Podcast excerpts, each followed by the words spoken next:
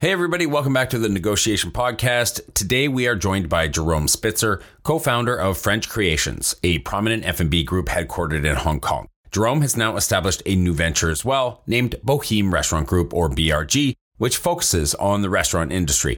In our discussion with Jerome, we learn about his experiences in the restaurant industry in Asia and Europe. We also talk about the challenges of customer acquisition and his growth strategies in Hong Kong's competitive market, as well as the importance of adapting to different types of clientele. Jerome also shares his experiences designing and operating restaurants in Hong Kong and France, as well as the impact of COVID 19 on the industry as a whole. Enjoy.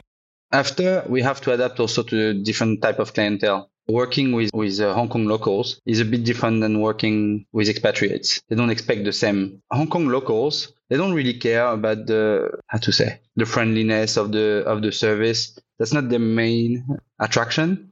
Uh, where expatriates really care about these things. I feel like the the the Hong Kong crowd is more about it, it needs to be a good deal, you know, not in a bad way. It's like a good value. Yeah, they need good value and so that's what we're trying to do lately. And uh, during covid that was that was the main goal was really to be okay we we need to be attractive. And to be attractive it's not only the price. It's okay what can we offer apart from you know what's in the plate and uh, you know the location we have? Home to over 4 billion people, the Asia Pacific region boasts one of the most powerful consumer markets on the planet. Not only is it home to half of the world's under 30 population, but it's also home to more than half the world's internet users. It's a market that no globally minded organization should ignore. But entering markets like China, Japan, or Southeast Asia is no easy task. Just ask the likes of Microsoft, Google, Uber, and Facebook. However, times are changing, and with the right partners, doors are slowly opening as more and more companies find success growing their key markets in APAC. I myself spent eight years in China, mostly as a venture capitalist, helping early stage tech companies grow in the Asia Pacific market successfully. This show is dedicated to uncovering and examining successful Asia market entry and growth strategies by interviewing the experts who've done it before and truly understand what it takes to be successful in the region. My name is Todd Embley, and welcome to the Negotiation Negotiation, brought to you by WPIC Marketing and Technologies. Jerome, welcome to the show. Hi, Todd. Thanks for having me. Okay. Like we usually do, I would love to have you tell me where in the world are you today that you are recording from? So right now I'm home uh, in Hong Kong, um, and uh, I live in the in the in the suburbs of Hong Kong in uh, in the new territories. Nice. Let me ask you a quick question on that. Um, uh, a little bit off topic, but we are recording this in early March, and I know that the mask mandates have just been widely lifted. What's that like for Hong Kong right now? So it was a nice feeling. I was in Japan last week, and uh, the news came while we were in Japan, and when we came back, uh, yeah, it was a nice feeling. No more, and you know, I was surprised because the first two days, all my friends were telling me everybody's still wearing the mask. We don't understand. And and then you know when I landed, it's been three four days since the news, and at the airport, yeah, locals, I, I could see, yeah, it's uh, it's going the right direction finally. Okay, well that's awesome. I, am happy for you guys over there. I got a lot of friends over there too, right? So uh, I see all that kind of news, and I know they're really excited for that. Why don't you quickly give our audience a quick background into kind of who you are and the work that you do? I'm the founder and uh, managing director of uh, BRG Group, um, which is a small uh, F&B group uh, based in Hong Kong. And as, as of now, we have four venues in Hong Kong. Something we always like to do because there's always fun stories in this. You're not from Hong Kong. How no. did you? How did you? How did you end up in Asia? Where did you go? Where have you been? How'd you end up in Hong Kong? Um, so I've been in Hong Kong for 15 years now.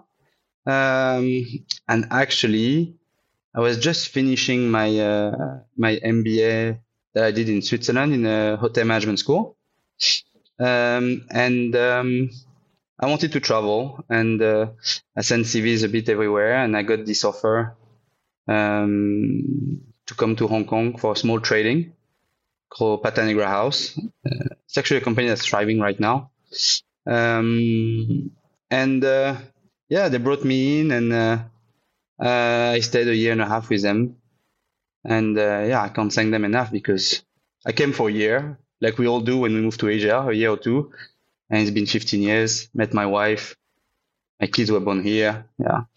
I have a similar similar story. Yeah. My both my kids were born in China. Let's talk a little bit about BRG off the top. Uh, for those who remember, as a Restaurant Group. How many locations do you have? How would you describe your clientele? Tell us a little bit about that uh, that business. So we have four restaurants right now. Uh, they are actually to describe them. We we do comfort food and uh, family oriented restaurants. Um, two of them are called Café Bohème. That's where the name Bohème Restaurant Group comes from. Um, those Café Bohème are more like uh, Italian eateries, pizza and pasta, very, you know, very much family oriented, uh, with big outdoor space. Uh, those two restaurants are located on, on uh, Marina, uh, uh, facing the sea. You know, that was really the idea of the concept was having something very welcoming for family, kids, kids with bicycle, you know, scooters, whatever. And um, then we have one restaurant called Crepes and Bakes, focusing on bakery and, and crepes, French crepes. Um, that is also uh, on the waterfront. And then one restaurant is called Comptoir and is in uh, Kennedy Town, so on Hong Kong Island. So I have three restaurants on Kowloon side and one on Hong Kong Hong Kong side. Yeah, I wish we could draw a map. Yeah, sorry uh, for the people later, who know no, Hong Kong. Yeah. Later, when we get into you know uh, we, we we can spend more money on post production, we'll we'll start putting up some maps and things, and we'll we'll like draw a little. Or here's the bay. Yeah, and also I can explain the, the the fact that I mention it is because uh, for expatriates in Hong Kong, life is in Hong Kong Island, not really Yeah. in Kowloon. So my point when the previous group I had, uh, Pastis Group or French Creation, um, it was really focusing on expatriate clientele uh, on Hong Kong Island. Whereas right now, my strategy was more to focus on the Hong Kong locals on Kowloon side. Yeah, I you know Shanghai has you know a similar setup. For instance, you know, and and I know that because somewhere in the late 90s, early 2000s, they started to develop this other side on the other side of the Bund, the river. It was uh, Pudong, right? Where, you know, my entire time when I lived there, I lived on, on the, in, in the main old town Puxi side. Um, but then there was the Pudong. And so a lot of foreign nationals and expatriates, uh, expats that came, came to live there, lived on, over on that side. And that's where all the international schools were, right? That's where a lot of the main offices of the, the you know, the big companies coming into town, the big brands, their HQs were over there, uh, in the newly developed area. Uh, and so, yeah, we had a similar kind of dichotomy to the city as well, uh, especially for uh, expats. So, okay, great. Now, I, and I want to get into that. There's so many things about the aspects of this business that I'm interested, especially when you say something about outdoor space, right? Like that Yeah. isn't, uh, you know, I had friends that ran restaurants both in Dalian and in Shanghai, and it's maybe not as straightforward getting outdoor space, right? That you know, and being able to keep outdoor space, uh, as we know in in in more litigious, you know, areas of the world like North America and things like that, where it's just you know really the zoning and you apply and you get permits, and you know, it's a very kind of like orderly kind of thing Yeah. where it, it can be a little bit different over there. I will come back to a bunch of that stuff, but I want to go back and get dive back into the resume a little bit. Go back to 2008. Um, and, and ask you about that first location that you opened with Pastis Group. Okay. Um, Yeah. Let's talk about that location when it comes to what you started to learn about marketing. What were the main tactics that you were using to attract clients and grow the business back in 2008? So back in 2008, that's when I arrived in Hong Kong. Um, I was fresh out of school. Um, you know, only academics, nothing of proper working life. Practical. Yeah. Um, and uh, so I was working for for this company, Patanegra Warehouse, I told you about. Um, and I was a salesperson for them. I had to go like see hotel chef, sell the products. They were like a trading, and um, and I wasn't like finding myself.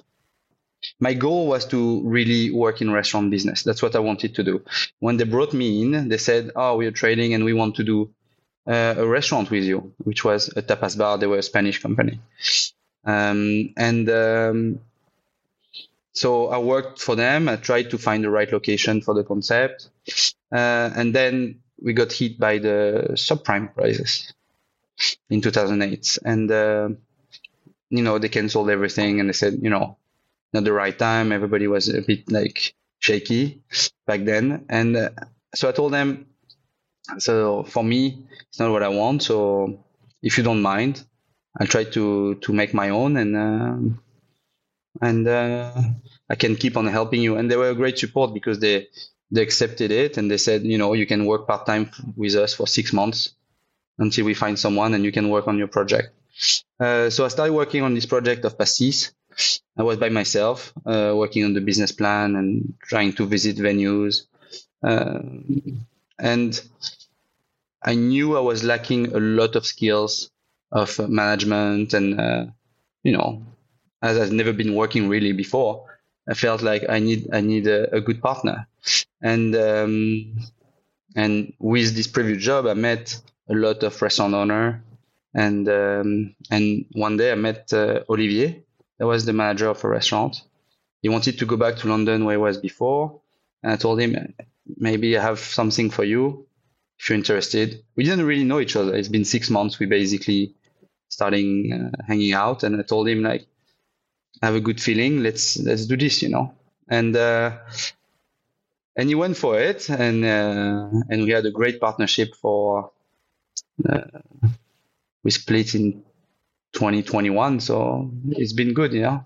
So we opened Pastis in 2009, and in terms of you're talking about marketing strategy, uh, we kind of we were kids, you know, 25. He was 28, and um, our goal was really okay let's find the best location um, and uh, and let's have fun you know we were like okay we're gonna do this and um, if we can make the the same amount of money as our salaries before we are gonna be thrilled and come back on investment you know and uh, so that, that was the the idea. So we took a tiny place. Uh, Pastis is like it still exists right now. I'm still a, a director actually of Pastis. Um, uh, it's um, it's 500 square feet, just to give you an idea.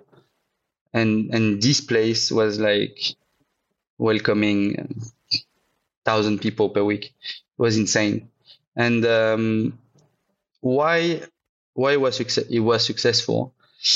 my belief as of today is that it was really genuine, very. Uh, it was new in Hong Kong for some reason. Nobody ever did like a little French bistro uh, in Hong Kong, and um, so very genuine. We were the two of us on the floor and in the bar. It was so small that only the two of us could manage it, and um, yeah, both French, uh, French food, and at the beginning we only got French people which was really a French hangout. But the community was pretty big in Hong Kong, so it, it was enough to to make you know a good living, and um, and the word of mouth was so good. We got insane press, uh, and um, yeah, it just like it picked up, and it was like a huge phenomenon. And um, that was the first stop for every people, French people coming to Hong Kong. Uh, French people welcoming their families. That was the first stop. It was it was really the the welcoming place of the French community, and then it attracted a lot of uh, British that you know. When you were coming to Pastis, mm-hmm. you really felt you were in France a little bit. Uh, yeah, which can have uh, its drawback. Let's be honest. Well, okay, so I mean, it sounds like you had you had some good luck, right? You had the Absolutely. first mover advantage. Absolutely. Yeah right? So you're the first French place. There is, you know, huge. Yeah, like I remember even Shanghai, we had the French concession, lots yeah. and lots and lots yeah. of French people, right? So uh, a great base um, to to draw from. You got great word of mouth and and so on. So. I'll I'll put it bluntly. It doesn't sound like you were really having to work that that hard on customer acquisition specifically. Um, it was more on, on product and quality and and giving you know and and that really kind of you know it was uh, something that you were able to just accept uh, rather than than you know you didn't have to mark it out you just had to welcome in no it's, in it's very correct right? yeah yeah no it's it's correct it the the fact is the location was is really amazing there, and the luck we had. Um, so we opened end of uh, 2009, and um, so crisis was a bit behind us. Uh, and at the time we opened, um, for for people who are familiar with Central District in Hong Kong, there is there is a nightlife district, like which is hundred meters away from Pastis, called Lan Kwai Fong, and uh, and back then, it closed down because they were redeveloping and building a tower. So the knife life of Hong Kong lost its landmark, let's say. So everybody moved to the upper street, which we were part of. Yeah. Ah, okay. So right. we got we got very lucky. We got very lucky. So I don't deny it, and uh, it's uh, but it's been a great adventure. We were working really hard. So um, because what we noticed right away, because of the nightlife uh, moving to our street, we had to stay open until 3 a.m. and uh, we still had to do lunch so it was the two of us with Olivier working from 10 a.m. to 4 a.m. Yeah. That was, it was a hectic one year and a half, but it was worth it. Yeah, definitely. Yeah, exactly. I mean, every entrepreneur, that that's what you have to do. I mean, you're, you know, eh, what is the old, the old adage of you're giving up a, a 40 hour a week job that comes with you know health care and benefits and vacation pay and stuff for an 80 an hour 80, 80 week hour uh, 80 hour per week job with with very little pay and no benefits. Um, and people wonder you know they think it's sexy to become an entrepreneur. And you know everybody who's been there done that can tell you it is not sexy. It is a lot it's it's way harder than having a job uh, no matter what you think so okay i'm going to move on from that and I, I i want to ask so so it wasn't that tough for you to acquire customers in the beginning, but you know, customer acquisition um, eventually has to be something that you do need to focus on, especially as you expand and get more, uh, more bigger presence. So, um, I want to talk about from your perspective, especially in that vertical of that industry, how has the tactics around acquiring customers changed? Where they tend to you know, uh, uh, live both offline and online where you need to reach them. And as your as your your spaces grew, as the number of locations grew, going into BRG now to 2023, how have you had to? How has the landscape of, of customer acquisition changed for your restaurant business or vertical, let's say, for 15 years? And then and then how have you had to adapt uh, along the way? So in in the hospitality business, my my strong belief is that location will always be the first argument, but still, it's not enough anymore. Um, after we have to adapt also to different type of clientele. Uh, working with um, with uh, Hong Kong locals is a bit different than working uh, with uh, with expatriates. They don't expect the same. Hong Kong locals they don't really care about the how to say the friendliness of the of the service. That's not the main uh, attraction. Uh, where expatriates really care about these things. They want to talk to the manager. They want to be, you know, treated a bit like uh, uh, regulars or special. You know, uh, I feel like the the the Hong Kong crowd is more about it's gonna sound bad because it's, it's they're looking like it, it, needs to be a good deal, you know, mm. not in a bad value. way. It's like a good value. Yeah, they need good value, and uh, and so that's what we're trying to do right uh, lately. And uh, during COVID, that was that was the main the main uh, the main goal was really to be okay. We we need to be attractive, and to be attractive, it's not only the price. Uh, it's uh, okay, what can we offer uh, apart from you know what's in the plate and uh, you know the location we have? You know, let me ask you about growth strategy. From the first time you opened a second location to the last time you expanded to your newest location, how has the thought process, the strategy, what you wanted and what you were after and what made sense, what were the numbers that you were kind of looking towards how has it changed from that first time outside of, you know, being young and maybe slightly naive and just like having being able to exist off four hours of sleep for days in a row. Outside of out of you know out of that, you know, obviously obviously you become a lot more wise. But I'm looking for maybe tactics and strategy evolution over the last you know in in 10 years of expanding the first time to the last one uh, that we can pass along advice we can pass along to our audience so hong kong is a is a city of um, of opportunities. So you, you have to seize them. When you see when when you get an when you get approached by a um, a landlord or a developer or real estate agent that comes to you and they keep on coming to us you know uh, with offers, and uh, and uh, the reactivity has to be we have to be super reactive, super quick, and that's Hong Kong, you know. Um, so the opportunity comes, and you have to seize it. But it's hard because sometimes you have a week, and during that week you have to see, okay, uh, you have to analyze the district, uh, you have to see what's there. Um, so the strategy for us when we were developing a, a new venue was always okay. What kind of restaurant is there in this district? Um, what's the what's the clientele? What what's the buying power of this area? Um, and what's the best location in that area? Where is the where are the people going? Um, so it's really um, it's a market study always, um, but it's very uh, straightforward. You know, you just walk in the street, uh, see what's there, see what's the price, see which place is busy, which one is not. Uh, try to understand why a place is empty and you know why one is is full and you just don't feel like there's a big difference. So yeah, it's um speed of business. It's it's really yeah, it's it's very basic.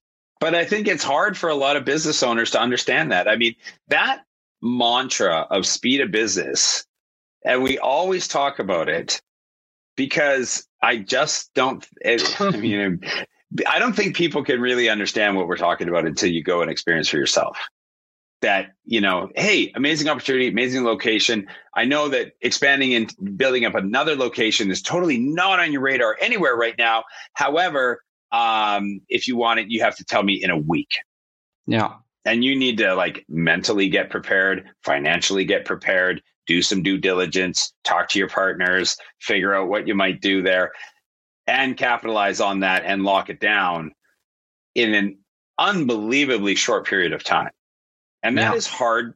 Most people are like, no, like, you know, I think the standard MO, especially in North America, and I'm not, you can tell me how it is in Europe, and we're going to talk about that going to Europe in a second, but it's it's being practical. It's being measured. It's you know you you you you you do the numbers you make a business plan you know it's like you you you you know it's all about the preparation to be a good boy scout. And it just can't work that way. You get left behind if you're in asia doing that. For sure. To develop in hong kong you you have to be a risk a risk taker. And um, one one um, aspect of uh, our development with Olivier before and for me now um, is that we never uh, used any banks for development.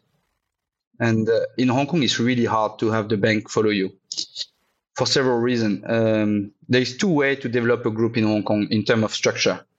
You can either start from one company, create subsidiaries, and and um, open new restaurants under the same company. The problem is that uh, system that we never done um, is that if one restaurant, the latest opening, is a disaster, it can bring down everything. So what we always done is create a new company for each restaurant.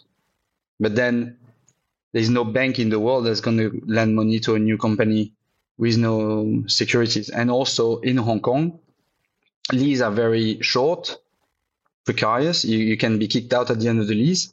So banks have no interest in, in, in following those projects. The only way to get the bank behind you is to use the first uh, option with one company and opening with a new one and hoping everything goes fine. But that's, yeah, that's risky. Yeah, it is. So are you moving forward expansion with um, based off your own balance sheet, or are you bringing in new investors each time for each location? No, no, only with our with our cash flow. Yeah, your own money. Yeah. Wow. So when we did, um, first restaurant was was a big success. So you know, it started everything. This restaurant pastis, um, and then we started from nothing.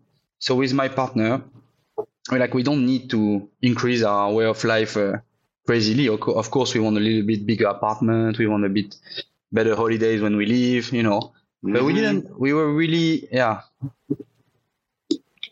yeah. We we didn't go crazy. We kept the money on the most of the money on the account, and then we were able to open one in uh, 2010, 2011, 2012. We opened one a year.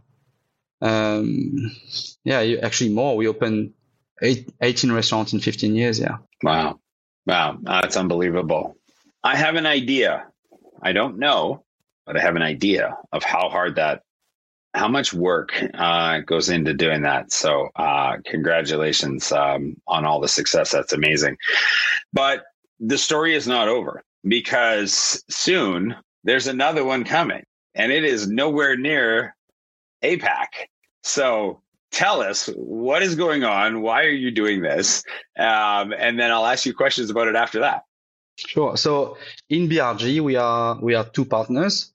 Uh, I have a childhood friend from um, from hotel school in Paris um, that uh, lives now in uh, in Bordeaux. He was in Hong Kong with us for for many years, and then um, uh, he's in Bordeaux, and uh, he's, he's a very very talented uh, restaurant manager, and um, and we are like, okay, you know, it'd be very exciting for us to to do something in France we never done, uh, never done it, and uh, you know it's still home for us. So um, we found this amazing location in the in the very center of Bordeaux. For people who know Bordeaux, there is the the the the, the center is all uh, pedestrian and absolutely gorgeous. So we find this place, and uh, we're opening at end of the month. So I, have been uh, I've been in Bordeaux in three weeks for the opening. Yeah. I bet. Okay, so you know, in a bit of reversal of learning, what can you can you talk about some of the things that you have learned from all of your experience in Hong Kong that you're taking with you to implement now that you're you're opening in France? I think we learn a lot of um, you know patience. We know we know. Uh, but it's true when when you when you we did our first restaurant, everything was stressing us out. Uh, the details, yeah. you know, yes, yes, yes. Uh, the little uh, the paint, the microscope. Yeah, right? we were looking at all the. Yeah, yeah, we were really micromanaging everything. Now we okay, let's take a, a bit of height and uh, and um, everything will come along and everything will will will fit perfectly at the end um, we know we know exactly what are the needs. Uh, so not saying it's easy. Um, and France, it's it's much harder to build a restaurant uh, than in Hong Kong. Hong Kong workers come in one month, it's finished, renovation is done. You order everything uh, in two weeks, everything's delivered.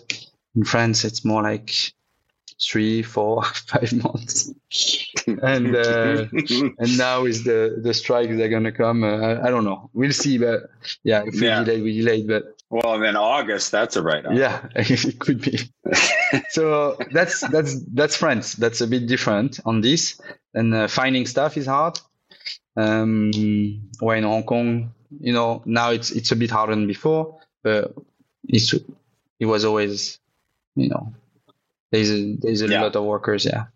What about everything from, you know, design, right? And we've had a couple of restaurateurs a part of the podcast, you know, talking about even the way they have have had to evolve design of the space to where it is now. If it's not Instagram worthy, you're missing out on a lot of free press uh, because that's you know that actually factors in. Every inch of of of the outward facing, the consumer facing product, uh, as far as a physical standpoint, is you know designed to be Instagram worthy, right? And and everything that you put in front of them, everything that you outfit your your staff in, all of that kind of stuff, right?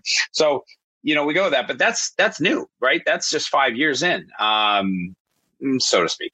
Uh, maybe I'm aging myself there, but um, you know, what are you what are you ta- taking as far as um, things that you might have to relearn about your your your customer class, um, how to attract them, uh, what are they looking for, design of menu. Uh, as far as like even like the, the, the, types of dishes, the, the the price points. You said, you know, hey, Hong Kong people, they really now are leaning in on wanting value. How are you approaching your your your customer class, your customer demographic, you know, in Bordeaux now? Um, ah, in Bordeaux, you mean? I mean, what are you going to have to change as far as an approach to fit better in France? Okay. That you might have to stop doing or stop focusing on that you did need to focus on existing in Hong Kong? In Hong Kong, it's all about efficiency. You know, the place are um, venues are usually pretty small, and you get you need to get like super efficient in terms of design at the same time you want to be creative and you want to need to look as good as possible and as you say instagram.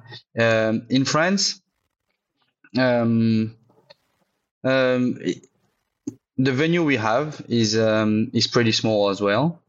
Um, efficiency is less an issue uh, because there's lots of storage.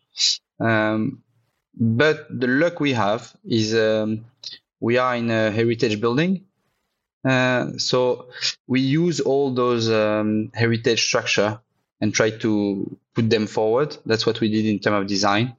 Um, you want to be, you don't want to be too classic in France because so many people, you know, France is uh, is is uh, is pretty classic in terms of uh, of architecture. You know, everything is uh, is uh, old and beautiful. Uh, so if everyone is doing like a kind of a 19th century uh, bistro, they're all the same. So we decided to go on, uh, you know, bright colors and really using those uh, those uh, antique uh, structure. Are you are you infusing any, let's even say, Hong Kong culture into what's happening there, or are you you kind of leaving that part behind? Is there any you know historical background that's on the on the on the back page of the menu where people can kind of read a little bit about where the brand and the company came from and its its roots? Um, are you adding that to the attractiveness or to the marketing or to to any of the visual that you're producing for the new place or is it not going to be there so we are talking about it with the the pr the pr give it to the experts so there will be this with the press. We don't put it inside the restaurant. Um, actually, it's kind of the opposite because in Hong Kong, we we we actually did write these things about France. What we did uh, bring. Uh, actually, when we opened Pastis, for yeah. example, I told you it was very genuine. The reason why it was genuine is because every ingredients come from France. Every decoration inside the restaurant was bought in France our mom came uh, to do our family recipes and train the chef in Hong Kong.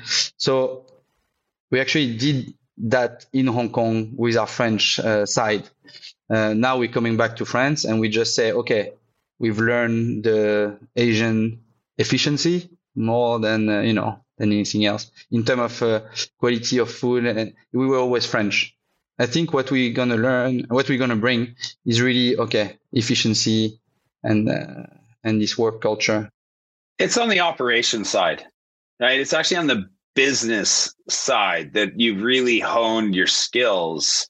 But you're right, and I, I think it's totally fair to say uh, and very obvious that when French people like yourselves create something in Hong Kong, the novelty, the specialty of of what it is is is you're bringing something that isn't native to that area and you're infusing it and you're bringing it in there and it's it's nouveau and it, it's got an allure because it, it is foreign you don't have that going home so yeah, I mean, it wouldn't really make sense. And you can't say, hey, you know, um, you know, Hong Kong French comes to France. I have a feeling I know how French people in France are going to receive that. Um, you know, in that, uh, oh, okay, so you've gone away and butchered it, and now you're bringing it back and trying to sell it. No, um, so I get it, but on the all the the you know operational efficiencies and the business side of things, I think that's where you're gonna you're gonna win. Um, and so that's that's a pretty cool story. You don't often hear that. We've talked a little bit about there was this thing called COVID that happened. I don't know if anybody ever remembers that, but obviously I think anybody in the world knows how that impacted the food and beverage industry, right? I mean, I can't think of an industry that maybe was immediate hit harder immediately and for longer than that business. So tell us what you went through during COVID, the, the pivots, the adaptations, um, the tactics you used to stay alive during those times. Yeah, that was tough. Um, so in Hong Kong, just to give a bit of context, um, from 2020 to basically mid 2022, um, there was a lot of restriction. We were never closed fully.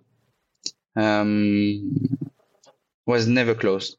Only bars were closed, but restaurants were, were able to stay open, but with crazy restrictions. So at some point, uh, we had to put a meter and a half in between tables and it was table of two table of two maximum and closing at 6 p.m so when you're a restaurant uh, that focus on dinner after after dinner drinks you basically yeah, you're in, in a bad spot.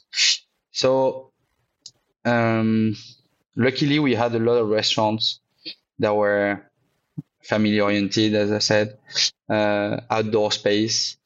Uh, so that saved us. What saved us is we had those very open restaurants where everybody was feeling safe because we were outside, you know, a lot of air, and people felt like okay, less danger, even though yeah. Um, so, in terms of strategies that we put in place, I think Hong Kong was, um, I mean, because of COVID, at some point get a bit nuts. You know, everybody was doing this crazy promotion and everything was basically free. They just wanted traffic. Um, people went a bit far, I think, in terms of trying to be creative. Um, what we did, um, we tried to to stay ourselves and um, and uh, provide the best service and and the best food possible. Um, keep the smile, uh, and you're only as good as as your team, really.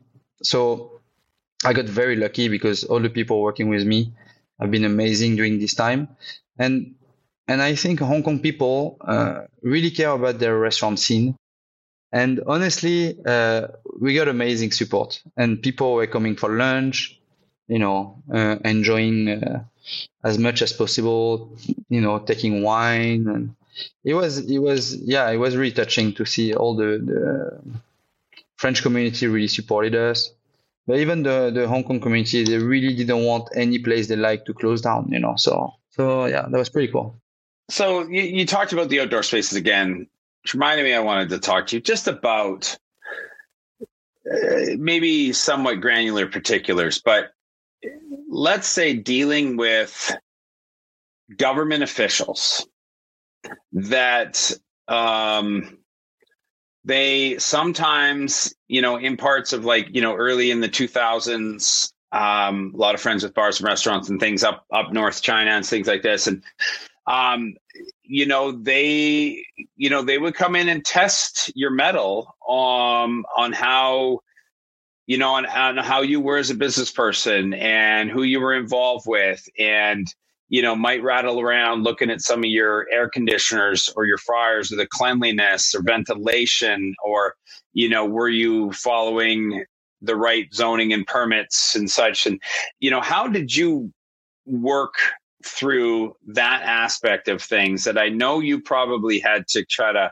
learn quick and, and, and, you know, have fast feet through some of those times. And then how did it? Does it still go on, or or has it ended because your brand is is uh, no longer being interrupted uh, by such things?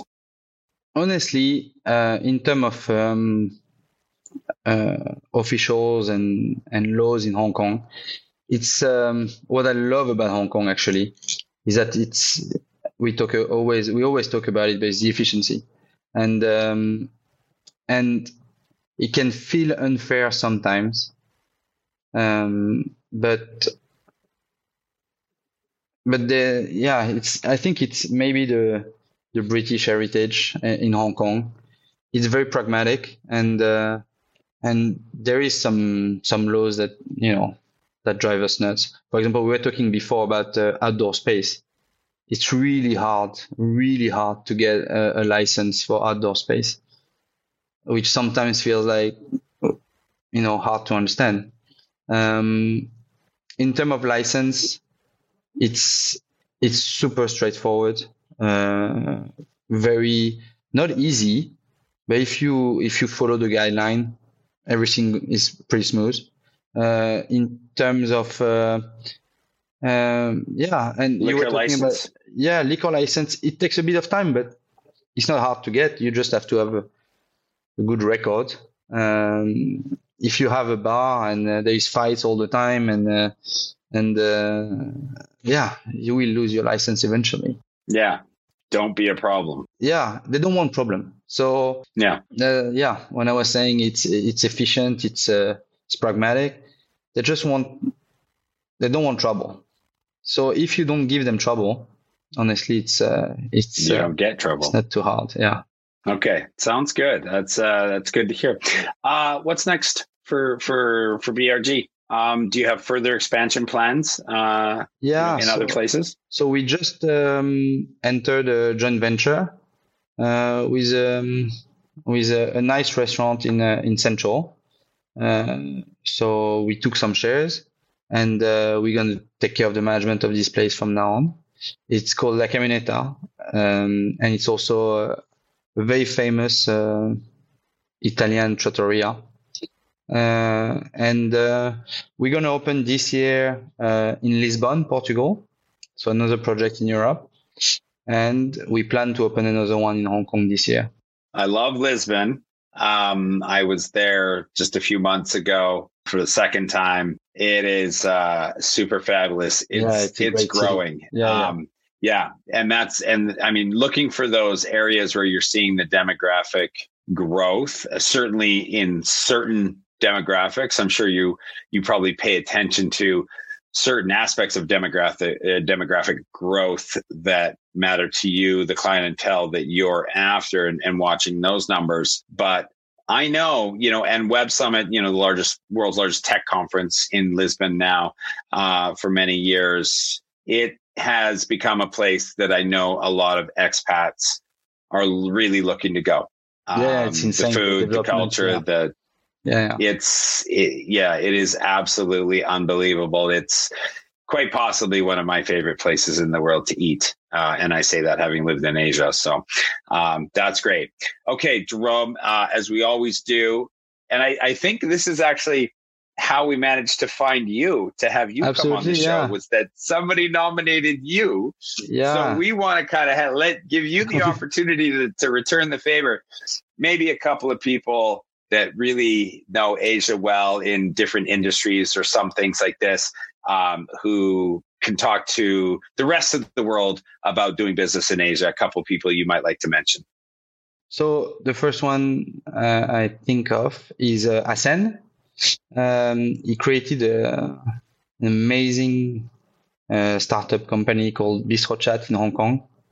Um, so Bistro Chat is actually a partner of us. Um, we work a lot with it. So he started as a, um, as a booking app for restaurants and he okay. totally developed it. And uh, now he's doing uh, CRM, loyalty program, uh, uh, even like kind of OpenTable that you, that there is in the US. Uh, it's mm-hmm. yeah, it's very exciting, and uh, it's a, it's a great platform for us it's a it's a great help. And uh, we were talking about the technologies that helped in uh, during COVID. That, that, was one of them uh, to understand really our clientele and using CRM. Um, yeah, these things uh, in our industry uh, were not really used before, and uh, thanks to those guys, yeah, we had access to it. Um, Excellent. And then second one I think of is uh, Leo. Yeah, he's actually based in London. Um, he has a, an amazing wine trading company. Uh, I work with them a little bit, and um, and they, they, are all over the world, but they're quite strong in Asia. Uh, mm. And they actually just launched also a gold trading business, so maybe it could be interesting for you. Yeah, it is. It is. I mean, it doesn't. I mean, we love the boots on the ground. Love the boots on the ground. But even there are a lot of people who have been very successful in Asia without actually having to permanently put boots on the ground uh, in any one specific location, but have still been able to figure out how to build a brand and to build a business throughout Asia without myself eight years, you, I don't know, 15, you know, it's, it doesn't necessarily have to have to be that way. And I think it's going to be an angle that we explore a lot more as as we go further because I think just with the nature of the world being uh, all networked and interneted up, uh, it, people are finding a way around it, uh, and hopefully through this podcast as well. Right? Okay, awesome, uh, Jerome. Uh, really appreciate um, you being on the show. Uh, where can people potentially find you or the restaurants uh, or uh, you know any of the things that you're into where could they find you i am in my restaurants every day yeah i usually tour in between them any websites that has all your locations on them or anything yeah it's uh, brg.hk brg.hk super simple. It's five letters. Yeah. i love it Easy. All yeah. right. Thanks very much. Okay. So for those of you who are watching our video, uh, don't forget that if you need your hands and your your your your eyes for other things, uh, you can of course go download the, the, the audio only podcast on on Stitcher and Apple Play and and Spotify and everywhere you get your podcast. And for those of you just listening to the podcast, come see Jerome and I uh, live and in person. Uh, just go to the WPIC YouTube channel and you will find the latest recordings all there. But uh, yeah, for now, Jerome, thank you very, very much for being on the show. Thanks, Ted. Thank you very much. And everybody else, see you next time. Growing a company is hard. Doing it in a foreign market, exponentially so. The best piece of advice I can give you is not to do it alone. When you start looking at the Asia Pacific region for further expansion possibilities, and I sincerely hope you do, make sure you choose the right partners to do it with. My good friends at WPIC Marketing and Technologies have almost 20 years of experience helping brands, just like yours, enter China, Japan, and Southeast Asia. I hope you enjoyed this episode of The Negotiation, and if you're interested in being a guest or want to connect with me or any of our team, please reach out to us at podcast at WPIC.co and be sure to rate, comment, and subscribe wherever you get your podcasts.